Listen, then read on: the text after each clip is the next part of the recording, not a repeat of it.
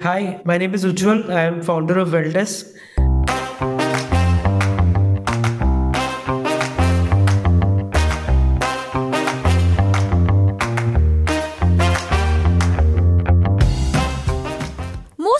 Sites celebrate unicorn valuations of startups. But what we really need to celebrate is when a startup generates a healthy return of investment for its investors and founders. In this episode of the Founder Thesis podcast, your host Akshay Datt is talking with Ujjwal Jain, the founder of the fintech startup WealthDesk. This episode is a celebration of a founder who raised less than $5 million and got acquired by a major fintech unicorn for $75 million. WealthDesk is one of its kind platform that on the one hand helps retail investors to access high quality advice and on the other hand allows financial advisors to scale up their revenues. Listen on and if you like such insightful conversations with disruptive startup founders then do subscribe to the Founder Thesis podcast on any audio streaming app.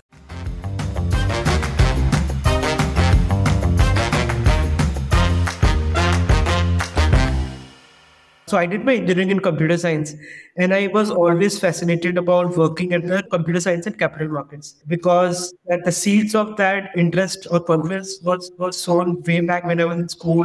When I used to look at markets because my father used to trade a lot, and I used to see how market prices went from back pages of newspaper to news feeds on news channels and then to on our mobile phones. So I always looked that technology is driving all of that change, and I started programming in very early class seven seventh grade. So I was clear that I want to take up science and do and finally get a computer science seat in engineering and then eventually join a capital market focused business. So that clarity was coming up gradually. Obviously, it was not that clear, but that intent was becoming clear. The passion was coming out well.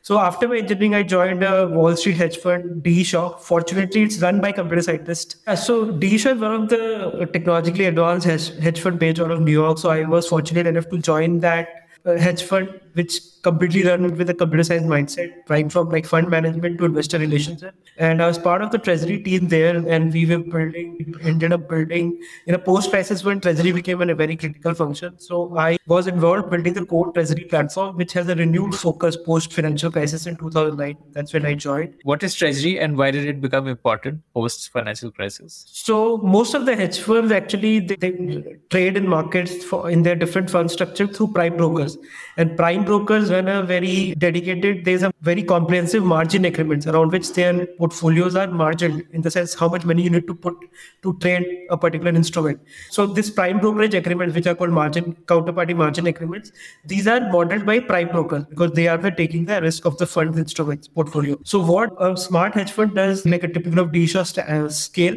they also mimic this margin agreement that they are in, so that they know their incremental capital cost when they are trading with these prime brokers or when they're through these prime brokers when they uh, route their trading uh, their securities so they know what is the incremental capital they have to deploy. And that becomes a very critical function to create alpha at the strategy level at the fund management level. What is the need for a margin? If i buy a stock then that money is going out from my account. Now if i buy let's say 1 million dollars worth of twitter stock one million dollars goes out from my account. What is this margin? No, no, no. So typically in a prime brokerage relationship, especially with the hedge fund, when you buy a one million dollar worth of stock, you need not buy give one million dollars. So you can put let's say X percent, and the remaining is funded by the broker. And we are just talking about here. You are just talking about Twitter stock. Imagine complex listed options, futures, over-the-counter securities which are modeled synthetically. Margining for these are very complex. For example, you can hedge a US portfolio with let's say another looking convinced portfolio. So that hedging would give you capital advantage from a margining point of view. So globally, hedge funds have very complex margin agreements with their counterparties where even margin of these portfolios you give at a global level. And the prime brokers ensure the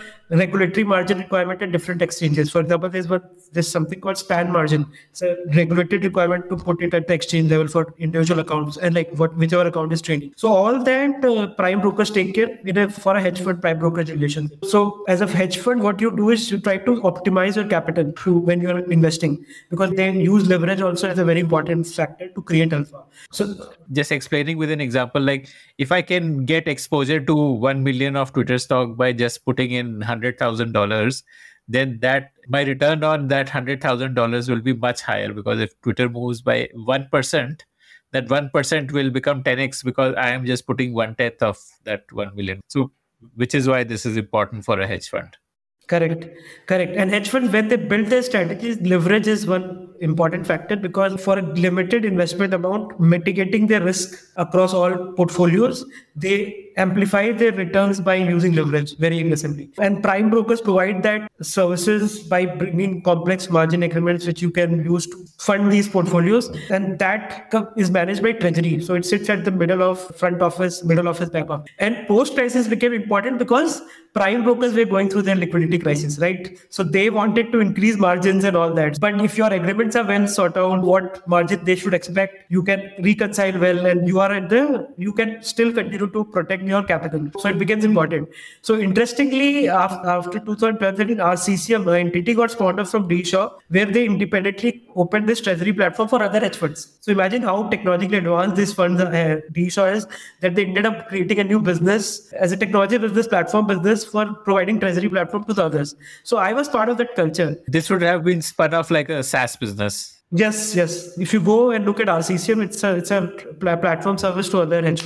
Now within DE Shaw, there was an opportunity to actually move to Bombay for where the DE Shaw was going into JV with Reliance Industries, where the idea was to deploy Reliance Treasury money with DE Shaw's fund management expertise into Indian markets. That's when I came to Bombay. First, we used to do prop trading. Then we ended up doing institutional brokerage business. And that's when I got ex- proprietary trading in the sense using the treasury capital to deploy in markets across different strategies. And that is the time when actually I got exposed to Indian capital markets as a professional, like knowing Indian markets so closely from a business standpoint. And that's when my sense was that there's a massive market opportunity in India to build as a computer science guy to create great businesses, whether it is proprietary trading, whether it is brokerage business, whether it is wealth management, whatever it is, it is a very good play. And not just B2C, even B2B also you can do great things. So that was the confidence I got when I looked at Indian markets closely. And in between, we used that the JV was shut down for some reasons. And then I was asked to move back to the treasury platform business, which we spawned off. But I decided to stay back in Bombay. And like again, a fortunate moment for us, I got immediately I got an opportunity with the, uh, with the MSCI. They are the leading index provider in the world.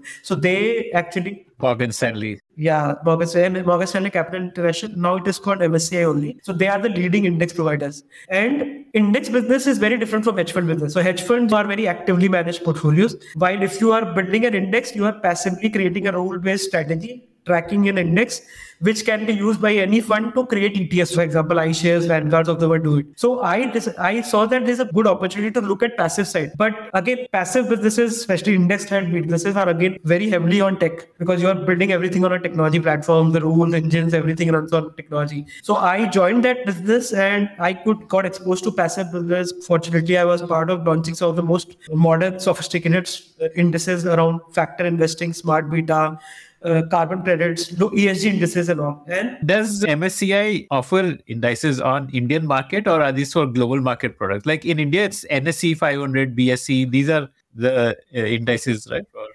Correct. So actually, NS, uh, MSCI has a global index in which India index is also part of that. So that's called JIMI index. It is, if you look at all the passive money globally that gets put in, deployed into Indian market, most of them comes to MSCI index only, which is tracking India at a global level. So that's the global part of it.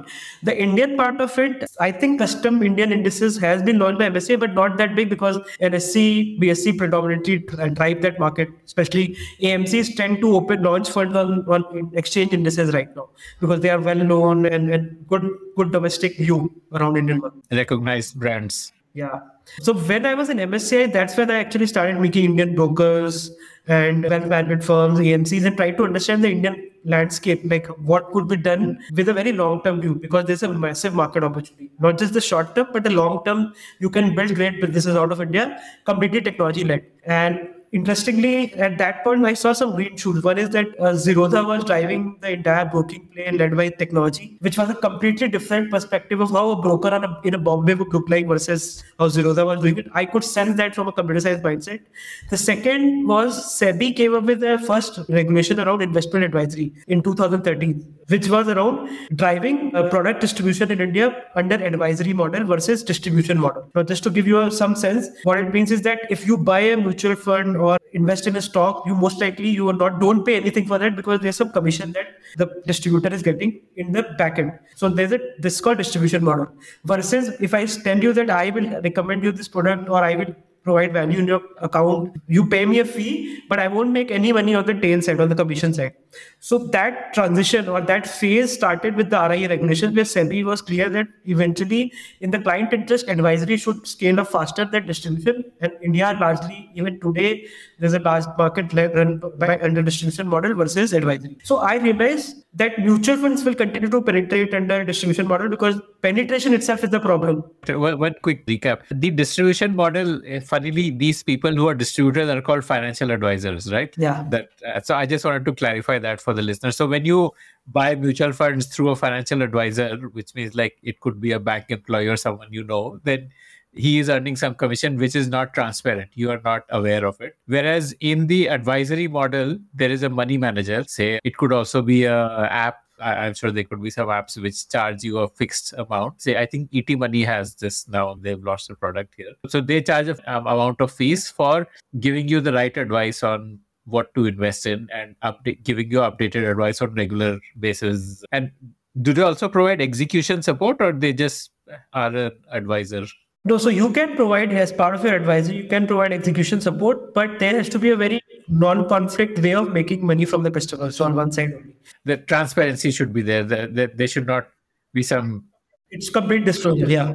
So I realized that while mutual fund penetration is the problem, so distribution is key. So it will continue to expand. While if I look at a five, 10 year view, there's a massive opportunity to build a technology stack wherein on one side you bring in advisors who can create portfolios for different demographics, investment strategies, and all, and market segments.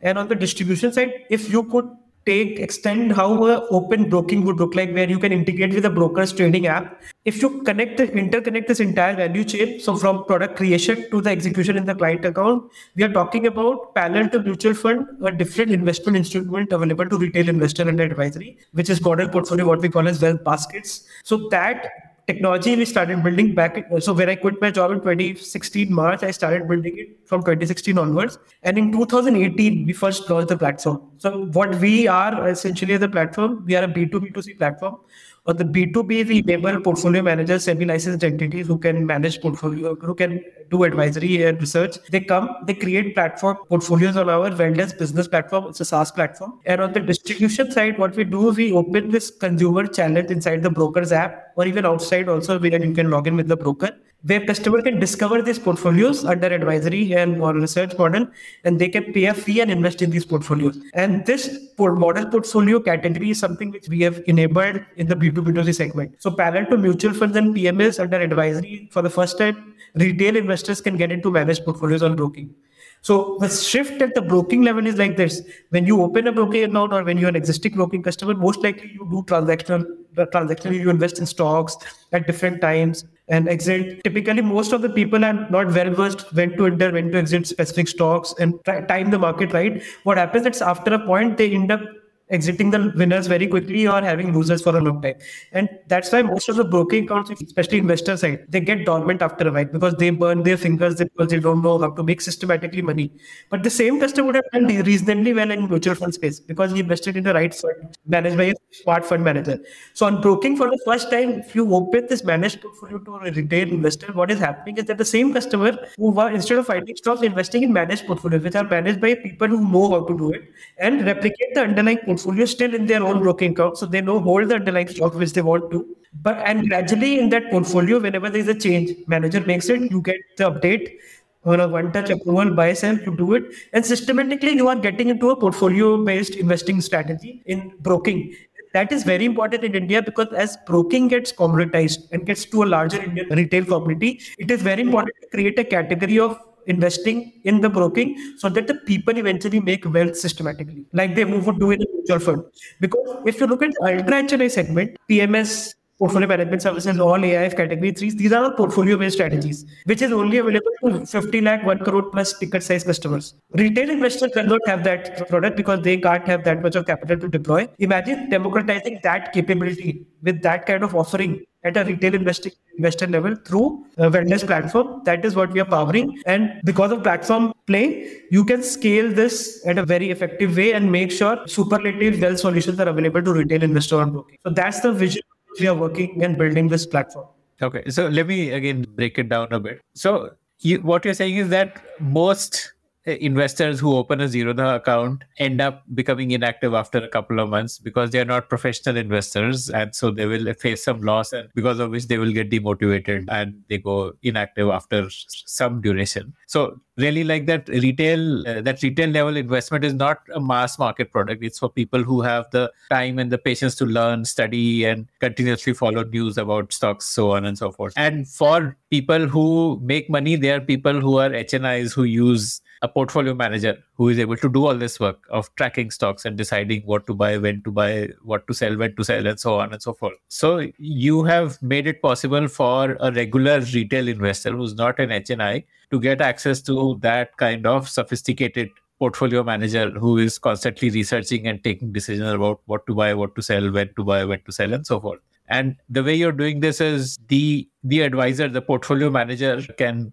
create a model portfolio on WealthDesk and he can continuously update that model portfolio and that gets connected. And as a retail investor, I can subscribe to any of the model portfolios available there. Maybe these model portfolios could be based around some theme, like it could be, for example, tech uh, or digital or so on and so forth.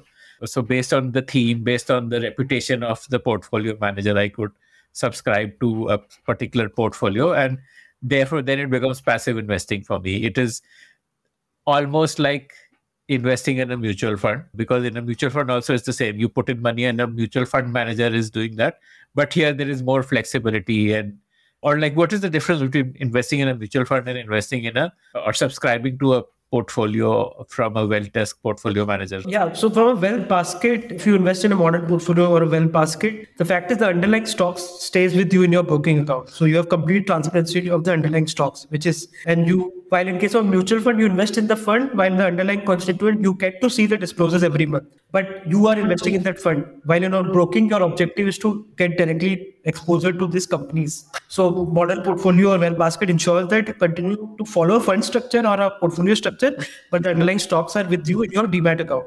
So that's one thing. So complete transparency that's just a technical difference now as an investor the color of money is green always na? it doesn't matter so yeah so the other thing is that the other important thing is that you so for the kind of portfolios accessibility through a model portfolio versus a mutual fund actually are very different so for example today when we look at and people say should i do wealth baskets or mutual funds or should I do both? The idea is very simple. You continue to do your mutual fund, but you open a broking account with some investment objectives, right? You want to get exposure to some specific sectors, themes, or stocks or segments for which you might not be an equivalent mutual fund also. So for these nuanced exposures, what people are doing is they are investing in these managed portfolios of smart managers around, let's say, as you rightly said, tech, digital.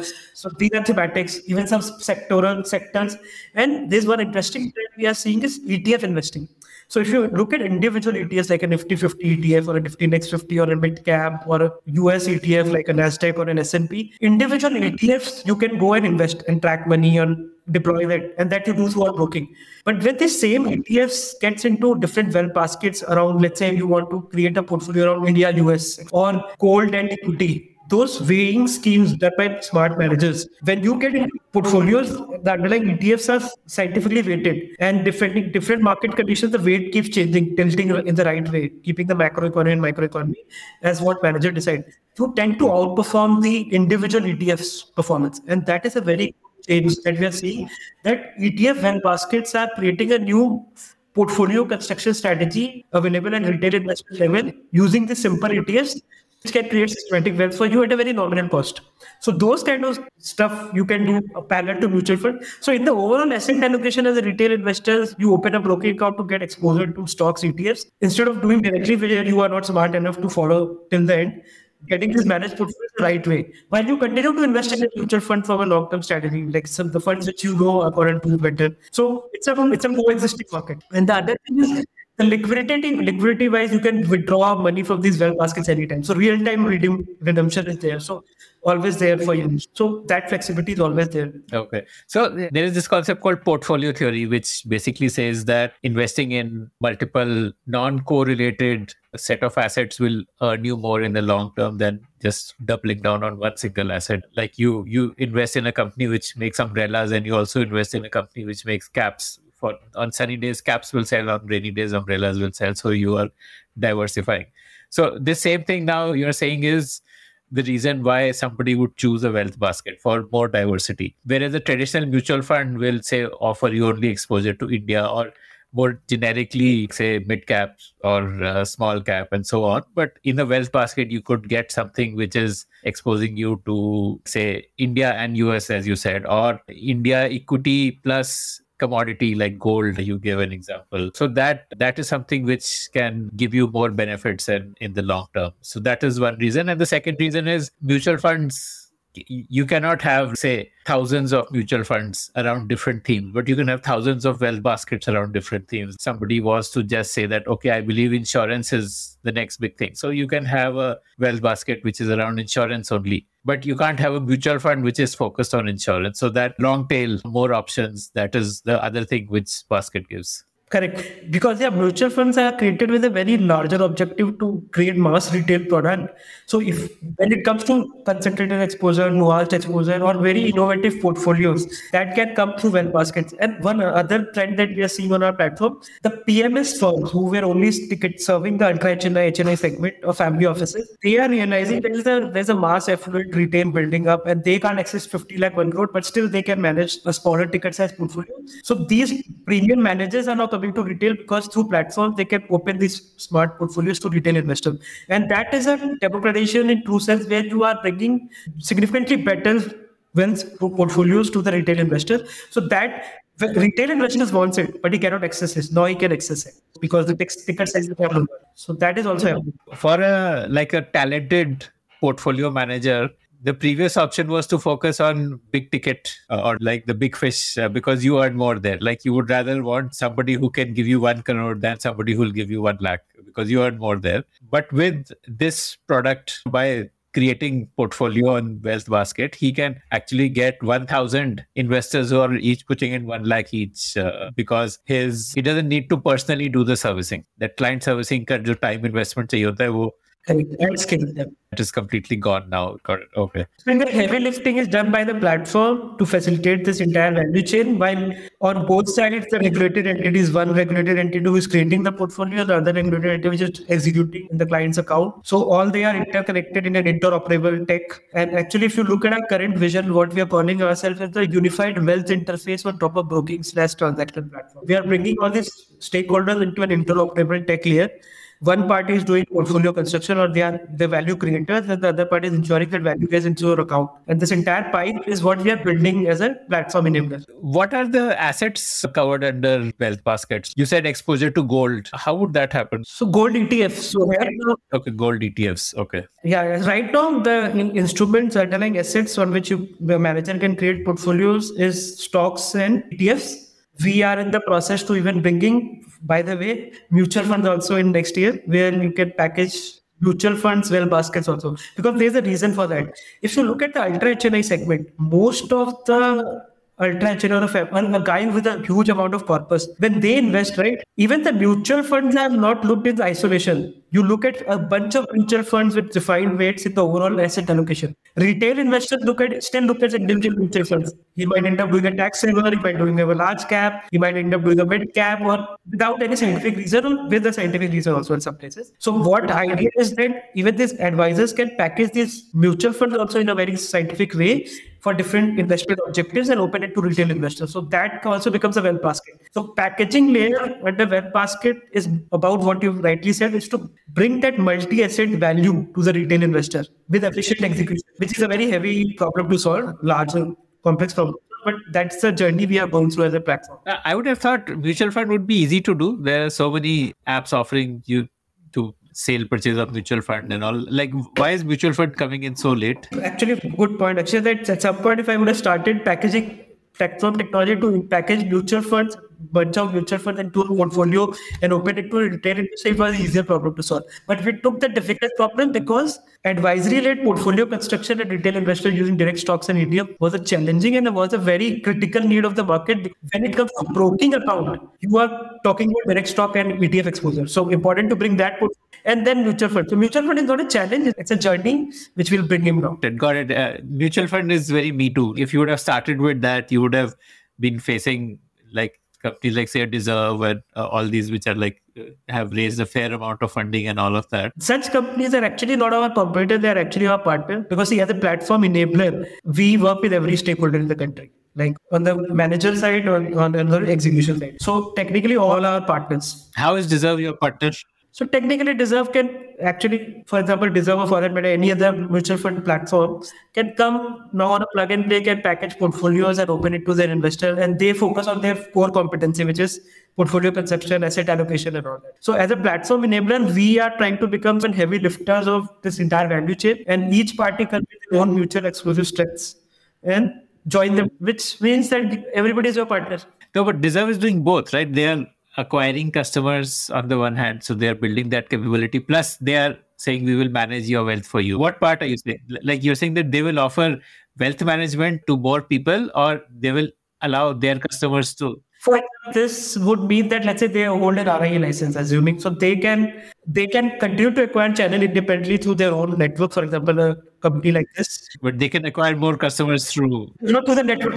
Network effect is fundamental to platform businesses, right? The portfolio managers on our platform and open their advisory portfolios. There's an ever expanding distribution channel being created because we are integrating this every divide account through bro- broking partnerships. So on board segment, it's like when a seller comes on Amazon, he doesn't need to care about I will serve only Mumbai and Maharashtra, for example. He can serve the entire pin codes of the country. So platform network effect is something which is core to our business model. Got it.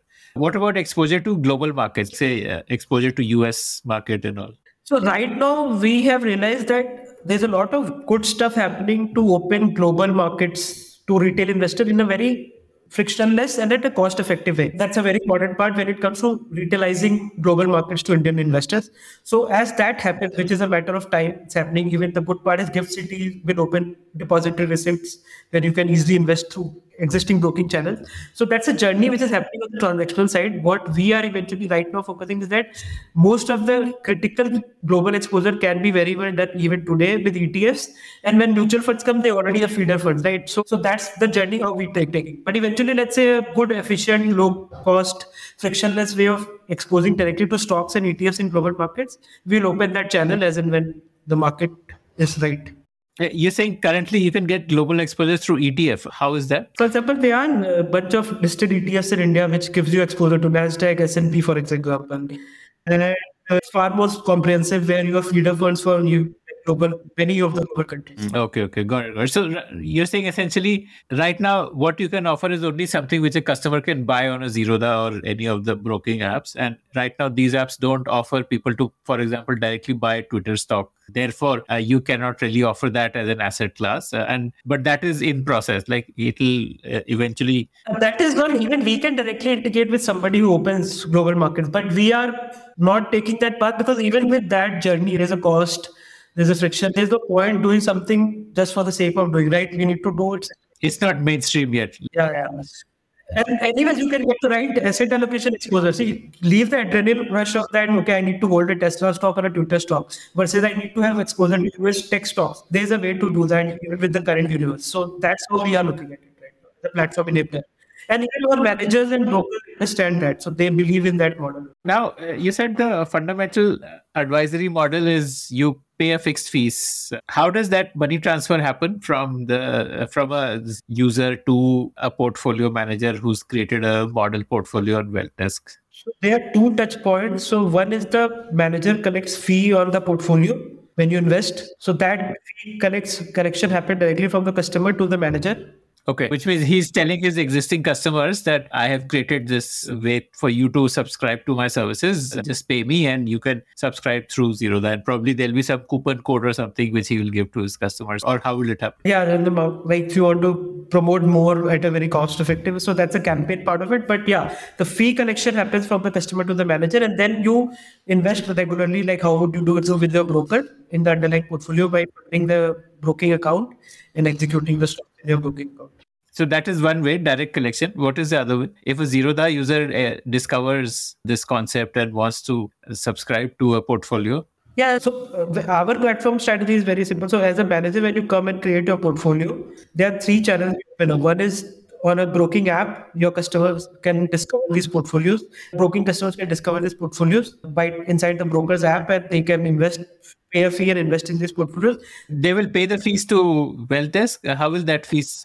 Fee directly to the manager through the payment channel. There's a flow through which they pay directly to the manager. Okay, okay. So, so you're not coming in between there, but if Zerodha is integrated, Yeah, we are a technology service provider in that value chain, so we enable those gateways and all. And but um, the whole journey is like customer pays to the manager. So just to clarify, first way is that inside the broker's app, your portfolio gets discovered and customer can invest in it. The second is uh, like a Shopify, we open a direct consumer sites as an enabler for the manager for their portfolio to get discovered. So through these direct to consumer channels, the manager's portfolio gets discovered and customer can invest again from that same channel and by logging in with broker like a payment gateway and executing their stocks by going to that. Mm-hmm. That's a typical payment gateway kind of journey, which we power it through our vendors gateway. So that is the directly to the manager, like a Shopify. So that's second. And third, obviously, these portfolios are discoverable in different distribution channels where customers are coming to find right products and stuff. For example, we just going live with a full service bank who are very big on wealth in India. They are going into retail. So we are opening, they are opening multi asset products, including mutual funds, bonds, and direct stock ETF based portfolio. So we are powering that journey. There, you are open architecture on manager side, these distributors where they open these different managers. And open architecture on the broking side, where you can log in with any broker and invest in these portfolios. Like you, how would you invest in the mutual fund of different AMCs? So that kind of businesses are being created on our platform. Okay, interesting. interesting. So in the Shopify product, basically the wealth manager gets a custom domain uh, which he can circulate. Say if I'm a if I'm an influencer on YouTube, then I can share a link with my followers that uh, follow my strategies, and that link can be powered by WealthDesk, basically. Yeah, the only disclaimer that whoever is that financial influencer, he should be SEBI-licensed. Yes. Uh, right, obviously, yeah. Uh, So that would be part of your onboarding process, right? You would make sure that Yeah, as a platform enabler, we only onboard SEBI-registered intermediaries. So that is a very specific process to get. you, you would do that KYC to make sure that they ha- have the license. So KYC is a very regulated word. We do the onboarding checks, screenings, and then the onboard. And anyways, the, the distributing party is regulated. The on, the manager is regulated. So they it naturally fits the platform journeys ensure that entities. Correct. Okay. So I understood what the managers are getting out of this deal. What are the uh, distribution apps getting out of this deal? You gave two separate examples. One is Zerodha, one is this bank which is getting into retail. Uh, Tell me what what is in it for them. Yeah, so from a broking standpoint, it is very simple, right? So today your core business models are built around transactions, right? And as industry moves uh, where you want to provide right value to your client account to make money versus trying to increase transaction volumes to increase your business. So is more like transactional led broking to more value or advisory led broking. There, these portfolios fit really well where customers are getting the right advice. And from your business standpoint, you continue to make transactional businesses, but epicenter or the core is still advisory. So versus just focusing only on transactions. So that shift ensures you continue to make good business, but the value proposition is more towards client, which is getting the right advice. Yeah, your customers are stickier. So that's if you go back to the original thing that I told about the 2013 RI regulation. Now we are in 22. So that journey we are picking up, right? So that's one. The second thing is on the broking, as I told you that dormant, active, inactive accounts get fast, go fast. So now immortality rate, stickiness is coming, but they systematically are making it a very managed portfolio, and that's the right approach to actually investing in markets. So brokers are happy, managers get the right and client who is actually ready to pay you for the right advice. And from a broking standpoint, your customers are getting serious about their wealth management at the broking level. So yeah. So, what does a broker need to do to get wealth baskets on their platform? Do they does the trading happen in an automated way? If I subscribe to a basket through Zerodha, then every time the basket is updated, the key reason why I would subscribe is because I want somebody to actively manage. So, actively manage means that there would be some update buy this, sell this. So, does that happen through an automated way? No, so as per advisory regulation, when you invest in a portfolio, you need to give an approval for the underlying execution, and you, it is on your basically, and you decide which broker you want to execute with. So that's one. The second is if for following rebalancing updates, you get notifications from the managers through the platform. You go to your broker, login and do a one-touch approval. So that is not automated because that's not allowed. Okay. And this is a regulatory reason that you can't automate this. Yes.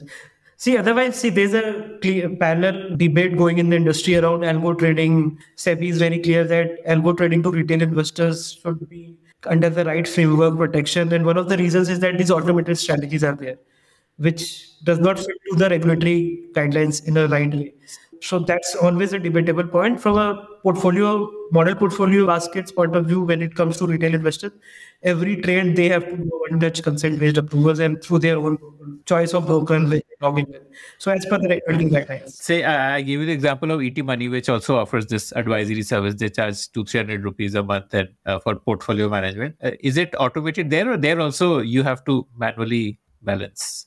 I think you have to manage and rebalance whenever there is one. Everywhere, if they are following the right regulatory guidelines, it will be always one touch up. Okay. And the difference between what ET Money is doing is essentially they are building both paths together. Like they're saying that we will do portfolio management through research and all, but we will also acquire customers directly. And what you're doing is you're bringing in stakeholders for each of these parts separately. Like you are disintermediating this in a way. Not disintermediate is not the right word, but you're Yes. So yeah. So for us, or any such use case can take the same portfolio and open to network through our instead of directly acquiring, they can also go into network effects or platform. Okay. So how does WealthDesk earn? So we uh, for the because as a platform enabler, because we enable this entire value chain, we take a platform fee for this from the manager and a platform fee from the broker. Okay. Is, is it a fixed fee or is it per transaction or how is it priced? Whenever there's a transaction being processed to our platform, we like typically how payment gateway charges, right? And there's a processing fee or a platform.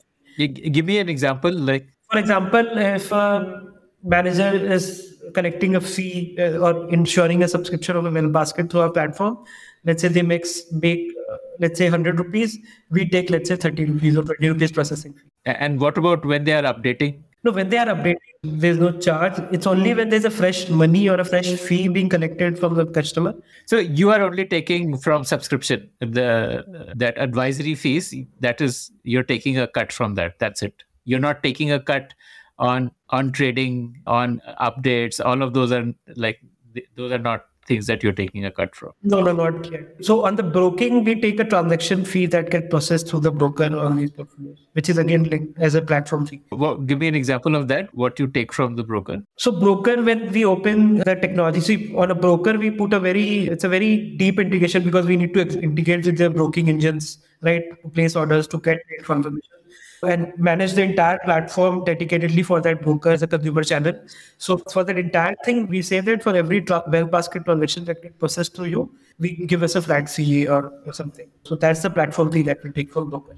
No, what is a wealth basket transaction here? Are you talking of subscription transaction or even balancing? So just subscription transaction. If there's any fresh money that gets invested through Wealth Basket, on rebalancing, we for like regular updates on a, because on a broking channel there's a transaction being processed. We we used to charge transaction fee, but now what we are doing is that we are keeping it simple from a broking standpoint. That when you pay for when you somebody infuse cap fresh capital into the portfolio adds money through the broking, then only we charge a transaction fee to the broker. Okay, but uh, although most of these broking apps have zero brokerage, no? this is zero. Zerodha will not charge, will not earn anything from you when you invest. They learn only when you sell. They don't earn anything when you buy. But in this case, you're saying that whenever a customer buys, then I will charge. That's an evolving question that we are having with brokers. When we, they understand that we provide, we are the platform heavy lifters to drive this value chain. So, what's the right business economics for the broker? So, it's a work in progress. Basically, for a broker, even though when someone is investing one lakhs, they're not paying anything to Zerodha today, but that one lakh will eventually get rebalanced, it will get sold, and that is where then Zerodha will start earning. There is a long term earning for it. So therefore, they are happy to pay you every time you increase their assets under management. Correct. So yeah, that's what I'm saying. That's an evolving landscape. Like all the everybody that I see finally at the end of the day, what the good part of this whole uh, problem statement is that the end customers are being looked very holistically to add value to their accounts, whether it's from a manager standpoint or from a broker standpoint.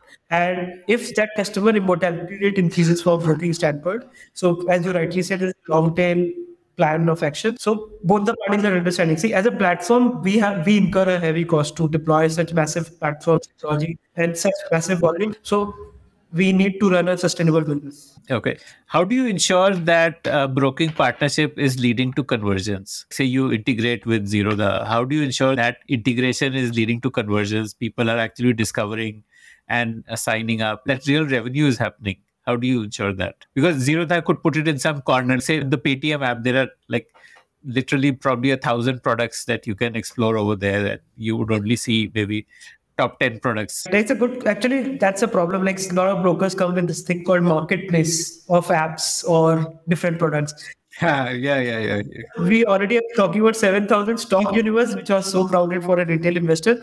Now there's another 100 apps you need to discover. Some might be overlapping. So generally what we have seen, and this is purely hmm. based on the platform statistics. The brokers who have understood that portfolio investing is a core value proposition to my investor community, like how I enable direct stocks, FNO, commodity, currency, and model portfolios. I look like this as a category, and they have integrated vendors platform in their journeys, and they have opened into their customers to understand what a portfolio-based investing could do to your lives. There, we are seeing a very good growth. And which are these? Mostly, I'll not name specific brokers because I work with so many brokers, but full service brokers, regional brokers, discount brokers who have done that right across all segments, high ticket size, lower ticket size, who have actually made this as a core value proposition to their investor community. They are seeing the benefits that investors are seeing the benefits, brokers are seeing the benefit, and managers are getting the assets. What are the top three brokers from where you get traffic, from where you get subscribers? Uh, biggest traffic drivers have been full service brokers where the customers are actually well informed. Give me an example. What is a full service full service broker, like for example, I have just not named specifics, but maybe let's say an Anand Rathi or a Motilal of the world, or the IS Securities, the IIFLs and the Axis Securities of the world, who are customers wallet shares up, like they know they want to invest in right products. So we're seeing good, good traction on those platforms. Okay, okay, got it. These traditional firms, these are full service brokers. No, even we work with discount brokers also, where we are part of the core offering. Actually, case is more difficult for customers of first time into market, and they eventually tend to go wrong quickly and they become a dormant. So there, and many of the new accounts, you know, the growth has been higher on the discount booking, online only brokers. Right? So there, this portfolio is not packaged like another app offering or a marketplace offering versus core value proposition in the journeys where what is the best to get into direct stocks and ETFs and they get these right portfolios of stocks or ETF. There we are seeing that incremental money that the customer is putting into his portfolios is increasing and he's more confident about investing. So that is happening actually, even on discount broking Right now you have got product market fit, right? What are the indicators which tell you have got product market fit? what numbers do you track? Pull factor say the top managers want to be on the platform to serve the retail community, and brokers are coming to us directly. Give me some numbers also, no? like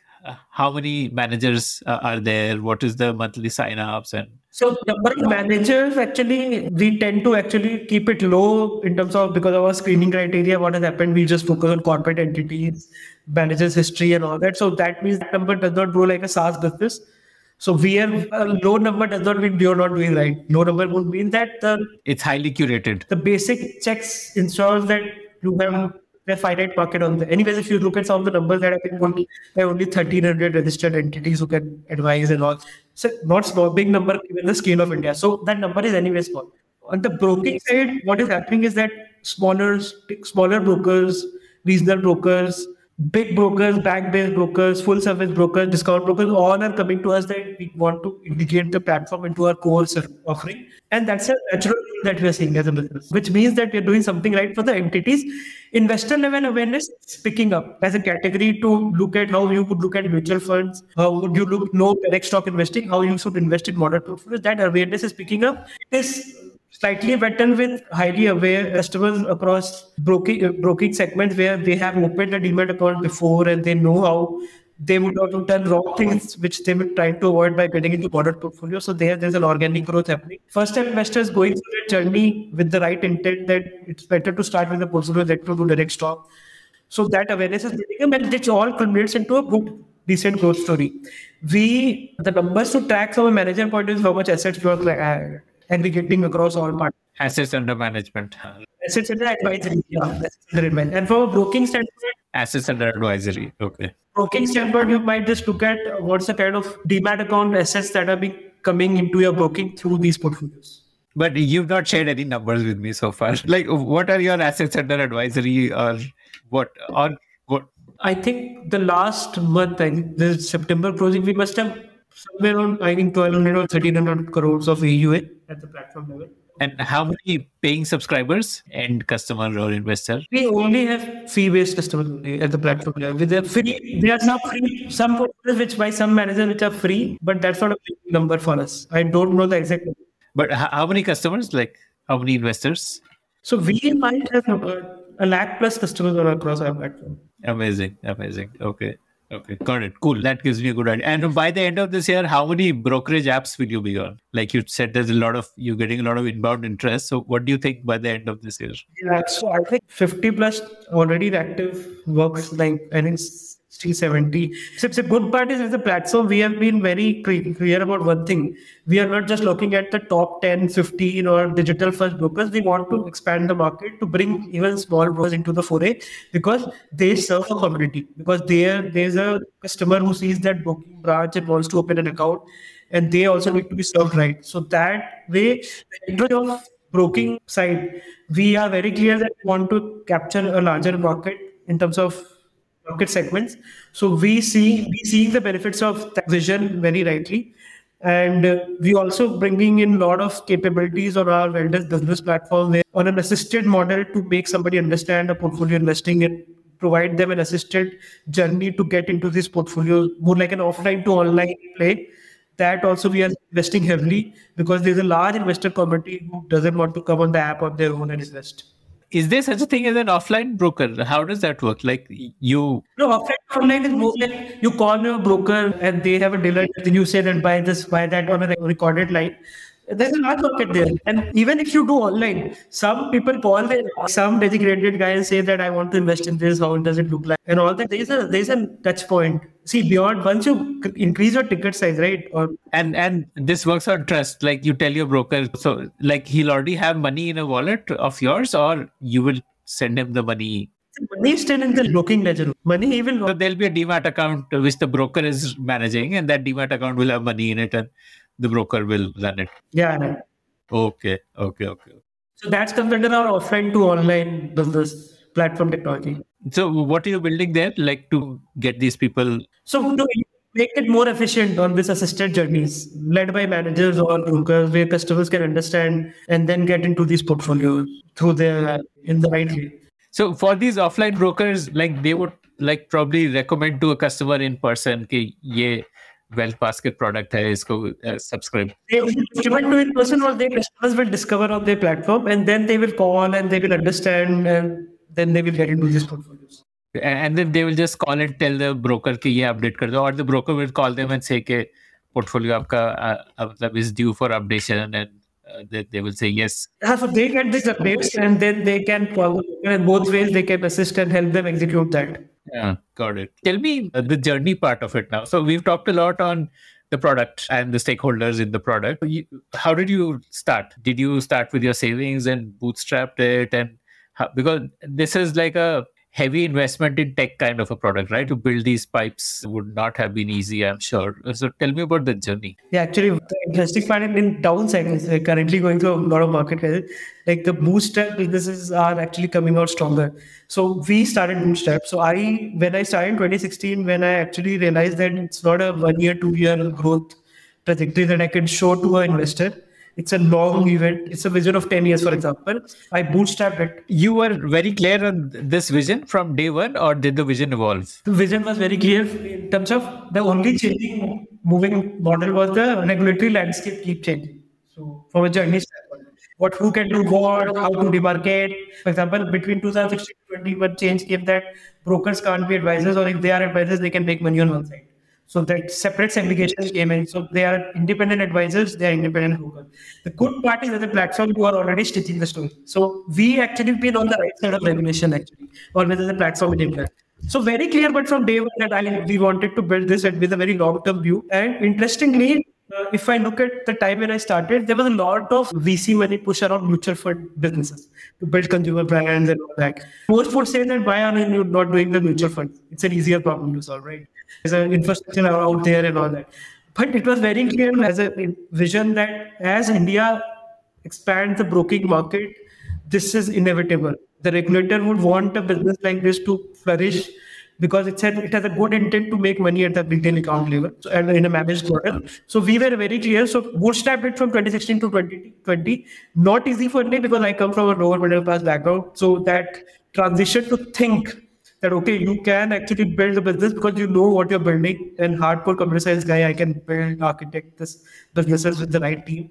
So it was very clear. Money, obviously, building an IP, though it is very expensive, but it is not crazy. For example, with 5 10 crore rupees you can build a great technology over a period then compound on it take market feedback so 2016 to 18 bootstrap did for the first customer paying customer so that flywheel effect started building up cost was always low with the right team not like crazy hiring and stuff very calculated so very small team very focused objectives till 2020 when covid came in like we have seen the flywheel effect both on the manager side, on the broker side, and we realized that some massive, massive growth.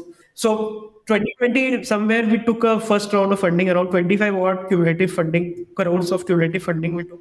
And that was working really well, all good. Then at some point, as you might have heard, that PhonePe has banked us recently. So again, PhonePe came up with the same mindset, saying as a business, you are one of the first technology first businesses in India who's trying to build a, such a heavy deep tech and wealth tech segment. We really value such businesses. We want to back you to build this interoperable tech pipe that you're building for the industry. And that was marriage made in heaven. So it took a while and then joined hands. So it's very fortunate that businesses like ours started bootstrap, got the product market fit with honest intent, and then got a backing now with such institutional internet tech player like PhonePe. So yeah, things are going good if you want to build business with a 10-year view also now in India. Was the decision to not take funding a choice or was it just that uh, you found it very hard to raise capital and so you decided not to like so actually raising capital in 16 17 was, was not difficult because space was picking up payment insurance all that was getting very lending especially. So health was anyways you know even today there are hardly any meaningful companies doing meaningful stuff right? Even today it's not easy space right? So and especially with the kind of background we had money would not have been a challenge. But the challenge i will tell you was that if i take very high momentum high velocity capital right you need to grow at that scale and you might end up making mistakes. And building a technology first businesses, the first principle thinking is that you need to protect your vision.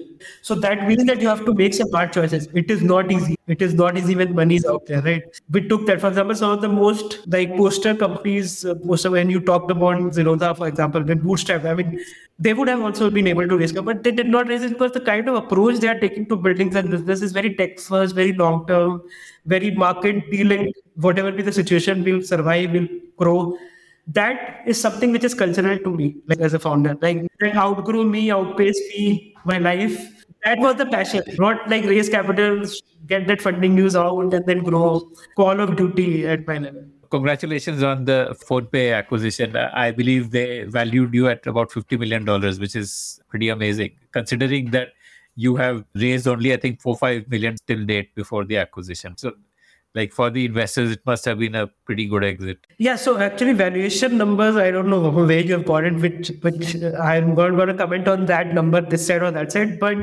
we have not raised we have cumulatively raised not more than 25 crores out of which i can tell you honestly we have not burned even like 60 70% of that when when we were talking. So we had good burn to actually good cash money in the bank account to continue to burn the way we were burning. So the phone backing is largely built on the principles of building tech first businesses and wealth. So culturally, we all are aligned, like PhonePe, like Samir, Rahul, and and and Z. When we sat down and we, they told me want to back you, and and it is a natural evolution for building an interoperable tech pipe. Culturally, we understand tech first business. So patient capital and continuous long term vision is fundamental. So that connected well with PhonePe. So that's that's where we are today. I would have thought uh, that a broking company would find you more appealing as a acquisition. PhonePe doesn't offer broking, right? Like, uh, how would PhonePe leverage this for their customer base? PhonePe today, if you look at it, PhonePe have a wealth business in the form of mutual fund distribution,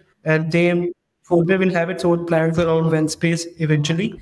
And as a platform, what PhonePe values is the fact that building interoperable tech or something like a unified wealth interface vision of the broking layer is a very strong, very institutional, very India focused play that which is largely technology led, and they value that vision very well. So that's and Wellness can grow very, very well on its own. So that's something which PhonePe understands as an investor or as a backer. Obviously, they will use this platform for their investment capacities like a regular partner. The fact is, by the way, Akshay, wealth management is now being talked like, can there be an internet scale wealth management playing in India? Platform like ours. What does that mean, internet scale? In the sense that can you bring wealth management kind of offering to a retail investors in, in millions of accounts? That was not there. Transactionally, we are there. Like broking is now there. Right? So how a platform like ours, the core strength and the vision is built on those principles. So and PhonePe is a natural backend because they are internet scale thinkers. So yeah. So. Okay, got it, got it. They're not looking at like an immediate monetization through their customer base, but they're looking at this as a long term play that this is the kind of business that they would like to be in, basically. Yeah, don't want to comment on the evolution of how that business of PhonePe will work out, but as purely from a backing point of view, has nothing to do with the PhonePe side of things, but more to do with World's vision is pretty pretty solid from a long term point of view. So, what do you think you'll be doing 10 years from now? Post acquisition, a lot of founders then, after a year or two or three, would look at a second inning and what's in the pipeline for you? Actually, if you look at it, the second innings within this business has just started. Like the kind of opportunity that I could see for next five years, actually I couldn't see five years before. What do you see like the five year opportunity? What are some of those things which are making you excited? One of the things is obviously as there will be many retail investors who for a better wealth management solution they pay. And if you are a platform enabler in that segment, there's a massive market to build up. The second is in the entire value chain, there like there's a massive innovation happening to make transactions more efficient, onboarding more efficient. I just heard like there's a change in IT Act to even allow digital POA, power of attorney, which means onboarding gets more seamless at the booking level. See, government is also doing hmm. very exciting things. I I cannot imagine if you're an interoperable tech pipe connecting stakeholders in the ecosystem. Regulators doing so many great things around onboarding, account aggregator, and a bunch of things. But the opportunities are massive out in India. So as a computer science tech first founders, I, I cannot sleep actually thinking about next five years. So this is a follow-on conversation based on something you just told me offline that most newspaper articles talk of uh, PhonePe acquisition for WealthDesk and OpenQ. You just told me that OpenQ, uh, you're also the founder of OpenQ. So tell me about that. If you look at our business evolution when we started in 2016 and 2018 when we went live, we started looking at managers who were creating these portfolios. Most of the managers were active style researchers in the sense they used to actively understand which stock to put in the portfolio and build the portfolio. Coming from my MSCI background, where I've seen passive factor based or quant based or smart beta based portfolio tracking enormous amount of what is this smart beta based cohort based what what do these words mean so yeah good so technically these are an active research time only in the sense when you say that this stock is a good quality stock so you use quality as a so quality definitely has some mathematical understanding at the at the company level like how do you identify a stock as a good quality stock? Or then you know this is something called value investing. This stock has a lot of value Warren Buffett. Yeah, yeah. There's this factor called momentum. There's momentum portfolios. There are a lot of wealth baskets on momentum. So momentum is a factor. So momentum, size, size, large cap, mid cap, small cap is a factor. Quality is a factor. Value is a factor. Dividend yield is a factor. These factors are nothing but active research styles which managers do on their own discretion can be modeled through academic research very well researched in developed markets where you can identify how good quality factor can be created to identify the quality of a stock. Thousands of screening variables goes into these factors you backtest you build models which are called factor models or smart beta models. So when these factors are models are created you run that on a stock universe. These each stock gets some score on a normalized distribution basis. And using those scores, you can create portfolio with a tilt to quality, with a tilt to momentum, with a tilt to value. The best part is the models are far more nuanced, far more comprehensive because they are fully built on massive amount of data, which has no look-ahead bias, no survivorship bias, no fund manager bias, nothing. And it can track very actively because these are modeled into a rule-based engines. So they are like on a real-time basis, they are tracking that numbers very closely. If you have the right data feeds, when these research gets into these portfolios, so that we call as smart beta wealth baskets, like a momentum quality. And- So th- this is like using machine learning principles, right? So you would yeah. So first principle is quantitative. Machine learning could be one of the other factors, but it is all quantitative statistical models. So, like for example, you would see that in the last ten years, let's say Page Industries stock has done very well, and then there could be like say maybe hundred such stocks which have done well, and then you would have some data about these stocks. What, what kind of data? You said there are thirty data points. What kind of data? No, no, there are many data points around price, corporate actions, then fundamentals, earnings estimates. Corporate action, like what, like, like whether this stock came in the news or whether there was some stock split? A stock posts its own journey. For example, if you want to understand on a factor how a stock has done well from let's say 2000 to 2022, you need to ensure these biases or corporate actions are also adjusted right because then you will not be able to have a right time series. That is a very challenging problem to solve. You can do apple to apple comparison if there's a stock split or. So these are very challenging problem to solve. In order to build a very systematic uh, research-based portfolios, right? Some of the heavy lifting needs to be done at the data level to ensure look, no look-ahead bias, no survivorship bias. You can do a time series analysis, and then how do you get fundamentals? You said that data around fundamentals, like that would be on the balance sheet. Yeah, so there are companies which provide these data feeds, right? FactSet, Native, Bloomberg, earning per share. Bloomberg, all these companies provide data. So they, they charge a lot of they charge amount uh, fee uh, around these raw data feeds. You feed this into your research clouds, ensure your all these biases are sorted out, and then you are in a situation where you can actually do real research from backtesting point of view and all. So th- this basically will give you correlation that these factors correlate with stock price going up, and therefore you can continue to look at the universe of stocks and the model can then predict that the factors which in the past have been correlated to high price are present for these stocks. So it is highly probable that this universe of stocks price will go up because those factors are moving in that way. Something like that Correct. So these are factor models. Yeah, that's what we call as factor models. And the other interesting part is that you can merge different factors. Say, for example, you want to ride on momentum, but you want to stick to, let's say, quality stocks. So you weigh weigh on quality factor and momentum factor in some mechanism. So you can create very good portfolios and all systematic rule based and passively invest in these portfolios. Momentum is like basically saying that if a stock is going up, then it will continue to go up purely because of momentum because people see it going up. So it's like mob psychology that everyone sees it going up. GameStop ke saath tha, something like that. Like that would be a momentum. Correct. But in that, in India especially, if you add the low volatility factor, low volatility factor is like that when the market goes up, you continue to ride on the momentum. But when market goes to a steep fall, it's not like yours will not go fall. It will fall. But you taper down that fall with volatility. You ensure that the volatility factor is minimized in your portfolio. So you can have that factor. When you mix both, you create a very good perform portfolio. So those things you can do very well intelligently, completely. So like saying that a momentum stock is a stock which will continue to go up, but high quality momentum stock is a stock which when the market turns, it will not crash. Say GameStop was not a high quality stock, obviously. It will crash, but it will crash lesser.